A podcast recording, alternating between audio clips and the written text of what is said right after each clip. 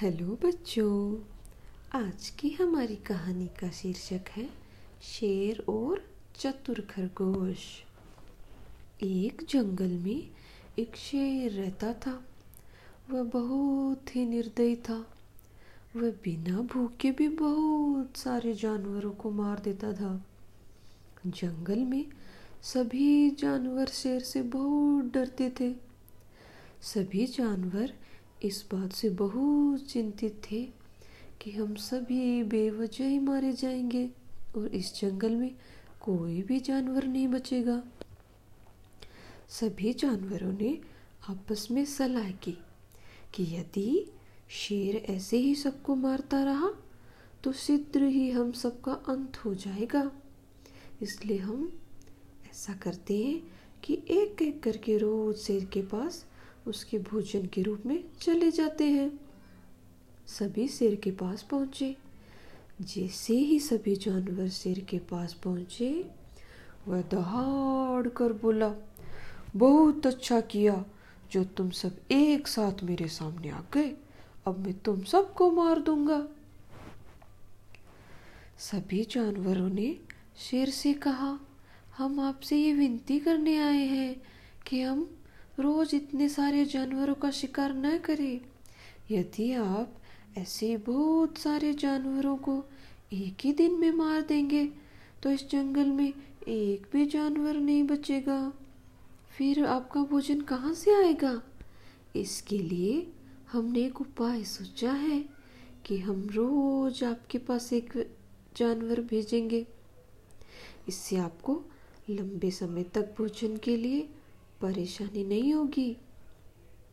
शेर ने उनकी बात सुनकर बोला, ठीक है, रोज मेरे पास एक जानवर भोजन के लिए भेज देना। लेकिन यदि एक दिन भी मुझे भोजन नहीं मिला तो मैं तुम सबको मार डालूँगा। इसके बाद सभी जानवरों ने शेर के पास जाने की बारी लगा दी। जिस दिन जिसकी भी बारी आती वह उस दिन शेर के पास उसके भोजन के रूप में चला जाता और शेर उसे मारकर खा लेता था। एक दिन शेर के पास जाने की बारी खरगोश की आई। वह बहुत देर से शेर के पास पहुँचा। उसे आता देख शेर ज़ोर से दहाड़ कर बोला, तुम इतनी देर कहाँ गए थे? आज मैं तुम्हारे साथ सभी जानवरों को मार डालूँगा। शेर की बात सुनकर खरगोश ने कहा, मैं तो आपके सामने समझ से ही आ गया था, किंतु मुझे इस जंगल में एक और शेर ने रोक लिया, और जब मैंने कहा कि मैं राजा के पास जा रहा हूँ तो वह कहने लगा कि मैं जंगल का राजा हूँ। यह सुनकर शेर बहुत क्रोधित हुआ। वह खरगोश से बोला, कहाँ है वह शेर? जंगल का राजा तो मैं हूँ। मुझे उसके पास ले चलो। पहले मैं उस शेर को ही मारूँगा। खरगोश शेर को कुएँ के पास लेकर गया और बोला कि यही है उसका किला। वह अपने किले के अंदर छुपा हुआ है। जैसे शेर ने कुएँ के ऊपर से कुएँ के अंदर झांका तो पानी में शेर की परछाई दिखाई दी। फिर खरगोश बोला, यही है वह शेर। आपको देखकर अंदर छुपा हुआ है। शेर बहुत गुस्से में था। शेर ने ज़ोर से कुएँ में देखकर दहाड़ लगाई। अपनी परछाई को भी वह हरकत करते हुए देखकर शेर ने सोचा कि यह भी मुझ पर दहाड़ रहा है।